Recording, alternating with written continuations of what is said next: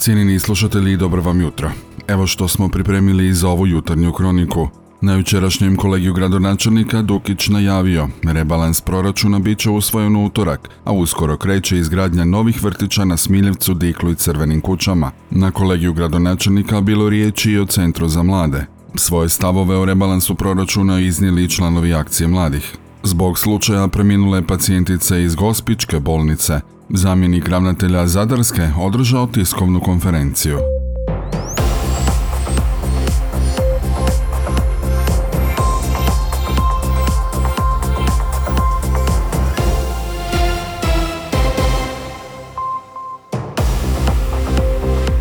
Dobro vam jutro. Jučer je u Maloj vječnici gradske uprave gradonačelnik Branko Dukić održao javni kolegij na kojem se razgovaralo o rebalansu gradskog proračuna. Također izvijestilo se i o rezultatima natječaja u sklopu nacionalnog plana oporavka i otpornosti. Govoreći o rebalansu proračuna, Dukić je naveo da se proračun grada Zadra za 2022. godinu ukupno povećava za 20,2 milijuna kuna. Ključni razlog zbog kojih će doći do izmjena i dopuna proračuna za ovu godinu porast je cijena energenata kod proračunskih korisnika, ali i trgovačkih društava u vlasništvu grada, te osiguravanje potrebnih sredstava za ustanove predškolskog odgoja. Naglašeno je kako su tijekom godine povećane i minimalna plaća, osnovice za plaće i putni troškovi, a zaposleno i dodatno osoblje zbog otvorenja novog vrtića na Višnjiku.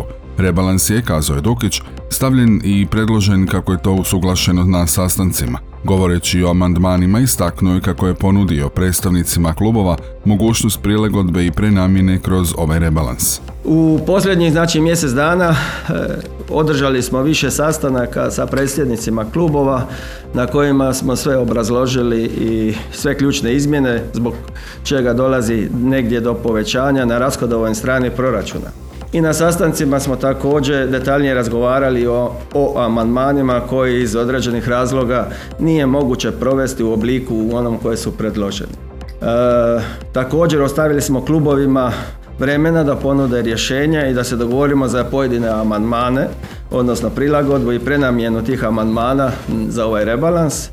I to smo uspjeli dogovoriti znači sa članovima SDP-a. SDP je predložio da da sredstva koja su trebala biti utrošena za projektiranje garaže zbog čega se normalno nije to moglo utrošiti, predložili su da prenamijenimo za kupnju ultrazvuka u općoj bolnici Zadar. A od ostalih klubova nismo zaprimili niti jedan amandman ili prijedlog, tako da evo nisu uvršteni. Nakon rebalansa proračuna, gradonačelnik Dukić izvijestio je kako je grad Zadar iz nacionalnog plana oporavka i otpornosti dobio maksimalni iznos sredstava koja su potrebna za dogradnju i izgradnju vrtića. Riječ je o novom dječjem vrtiću na Smiljevcu i dogradnji vrtića Pčelica. Obje nominirane nove predškolske ustanove planirane su prema važećim normativima i potrebama za smještaj 148 djece po vrtiću, odnosno ukupno 256 novih vrtičkih mjesta.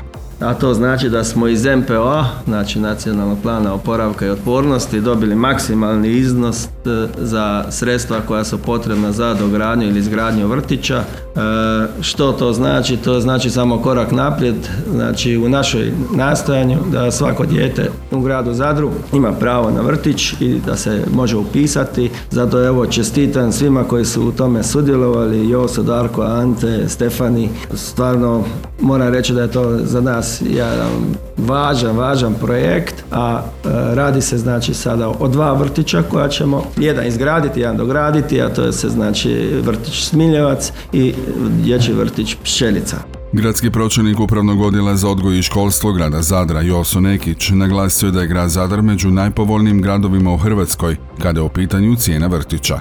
Evo, hvala gradonačelniče. Ovaj, ja mislim da mi svi zajedno zaslužujemo malo vedrine poslije svega.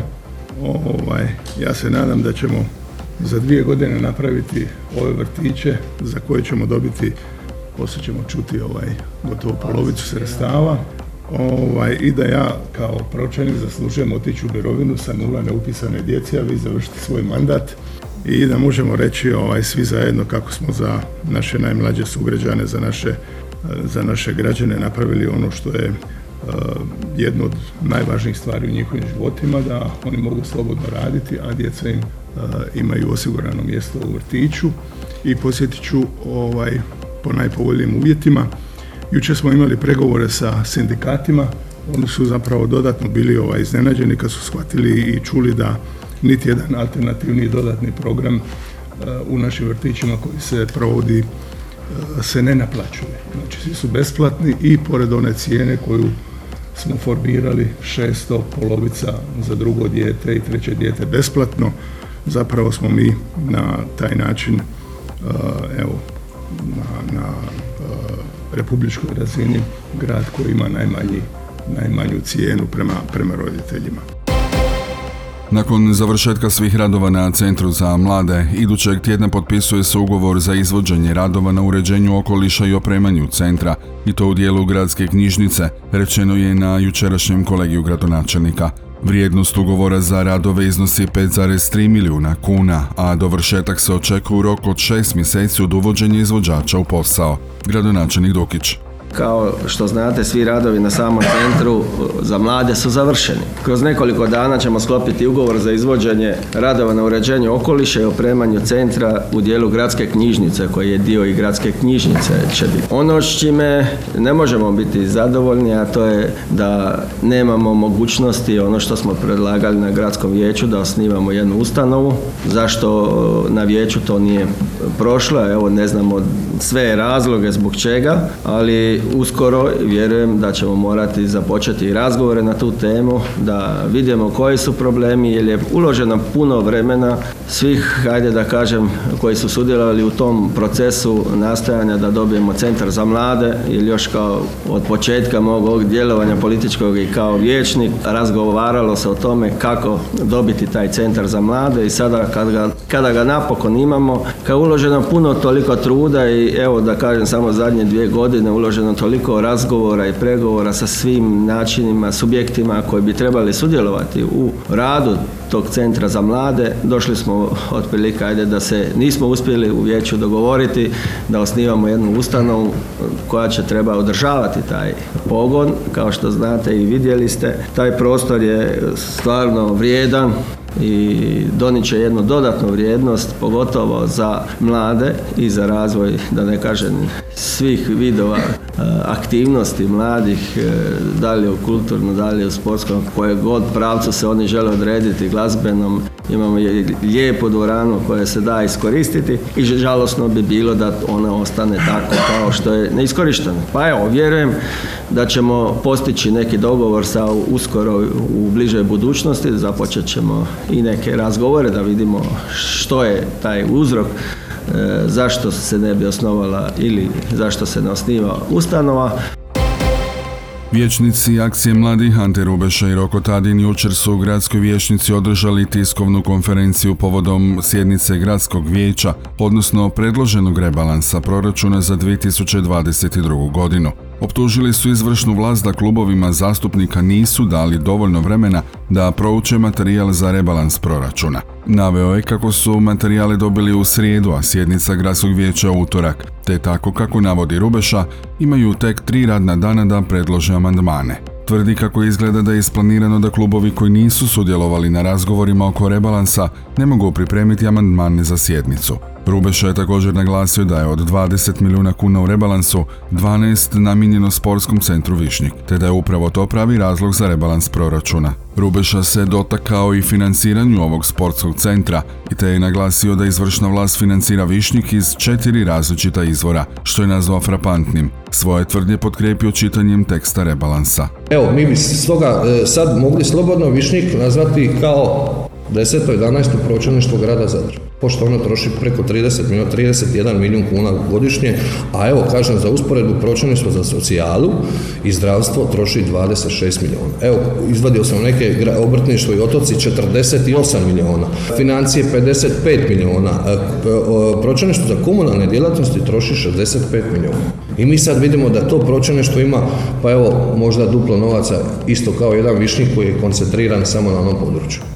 Još jedna bitna stavka za višnjik. E, naime, svi kad kaže neko višnjik, Svi misle da je to cijeli onaj kompleks. E, a tu, je, tu se HDZ dosjetio te jedne stavke i iz tog razloga oni plaćaju najam od milijun i dvijesto tisuća kuna za višnjik, zato što je u papirima, znači katastarski provedeno, vlasništvo višnjika je samo dvorana. Oni, atletska staza i svi oni tereni su u vlasništvu grada Zadra. Znači, identična model kao i sa nasadima kojima su dali na korištenje e, e, park Kraljice Jelene, Perivoj, i napravili su sa športskim centrom Višnjik. Samo dvorana je prijavljena u papirima, upisana kao vlasništvo 1 kroz 1 športskog centra Višnjik. Svi oni tereni, nogometni, košarkaški i atletska staza i spada u vlasništvo pod grad Zadar. To je isto ta jedna njihova prevara koju su oni pokušali kad su e, e, odlučili da će osnovati tu e, javno poduzeće, odnosno javno trgovačko društvo, ovaj trgovačko društvo Višnjik. Zbog iznimnog interesa javnosti zamjenik ravnatelja Zadarske opće bolnice Edi Karuc dao izjave medijima ispred zgrade službe za kirurgiju, a vezane u smrt 22-godišnje rodilje koja je nakon poroda i komplikacija koje su uslijedile hitno dovezena iz Gospičke u Zadarsku bolnicu.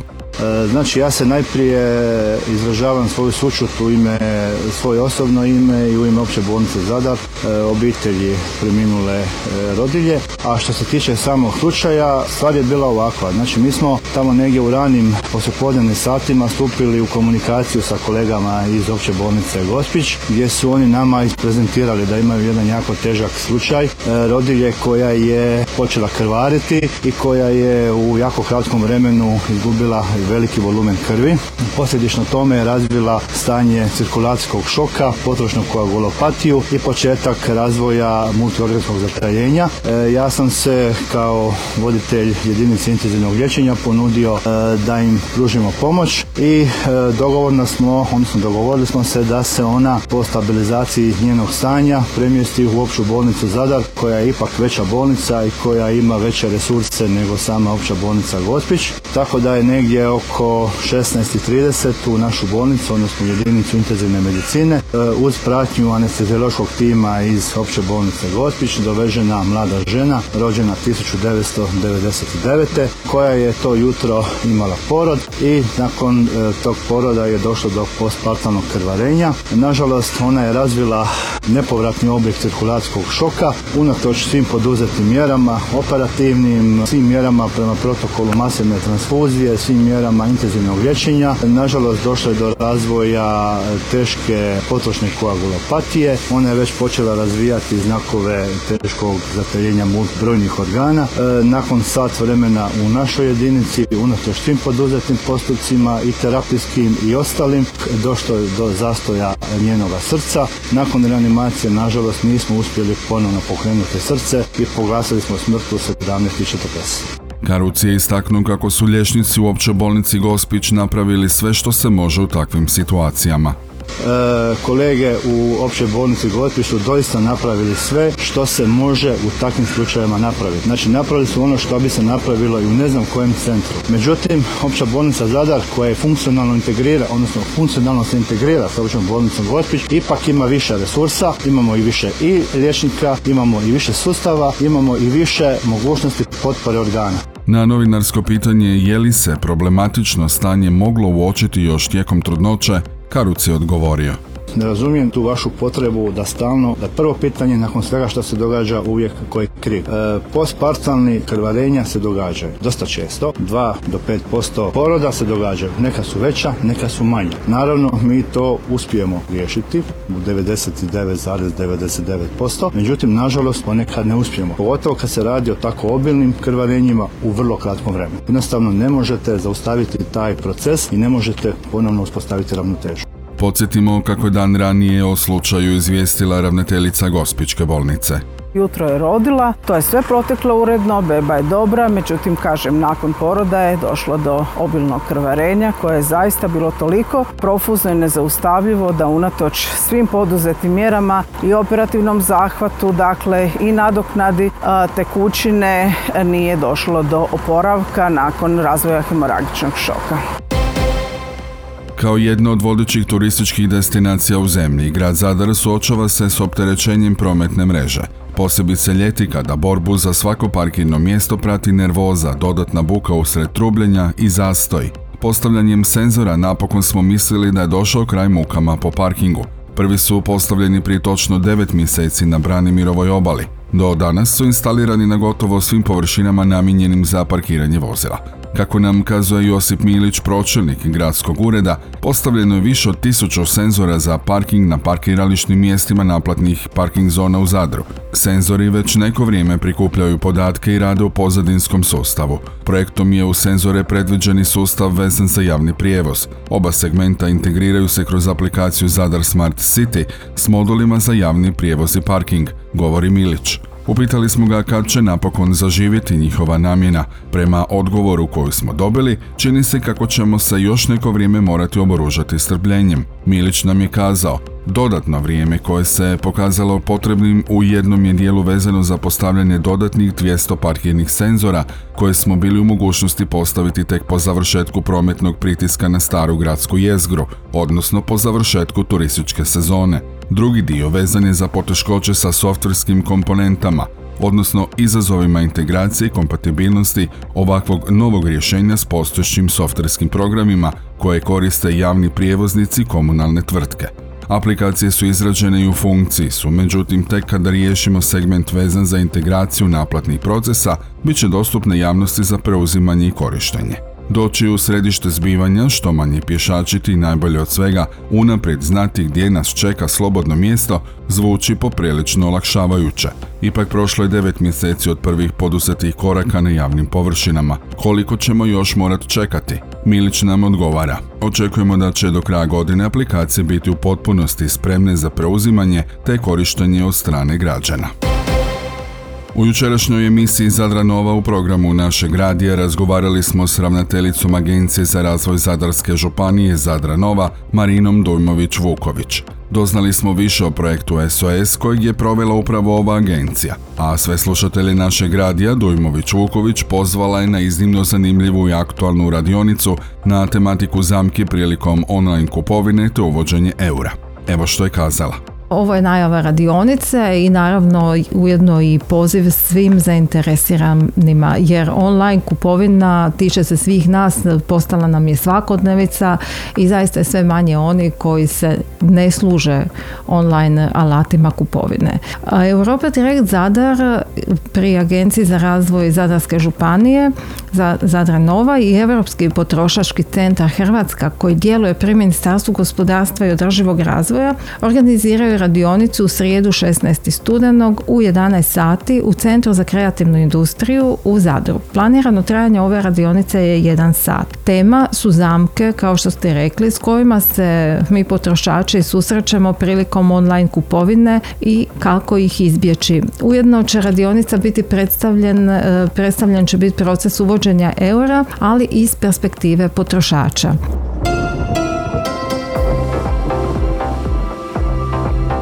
I još o vremenu. Pretežno sunčano, povremeno s umjerenom naoblakom. U noći i ujutro na kopnu mjestimice magla, osobito u središnjim predjelima gdje može biti dugotrajnija. Vjetar slab u gorju do umjeren sjeveroistočni, a na Jadranu će puhati umjerena do jaka bura, pod novelebita i solujnim udarima. Najniža jutarnja temperatura zraka uglavnom od 2 do 7, na Jadranu od 10 do 15. Najviša dnevna između 11 i 15 na kopnu, te između 17 i 21 Celzijevog stupnja duž obale. Bila ovo jutarnja kronika Antene Zadar koju je uredio i pročitao Franko Pavić, realizirao Matja Lipar, proizvela Antena DOO, studeni 2022.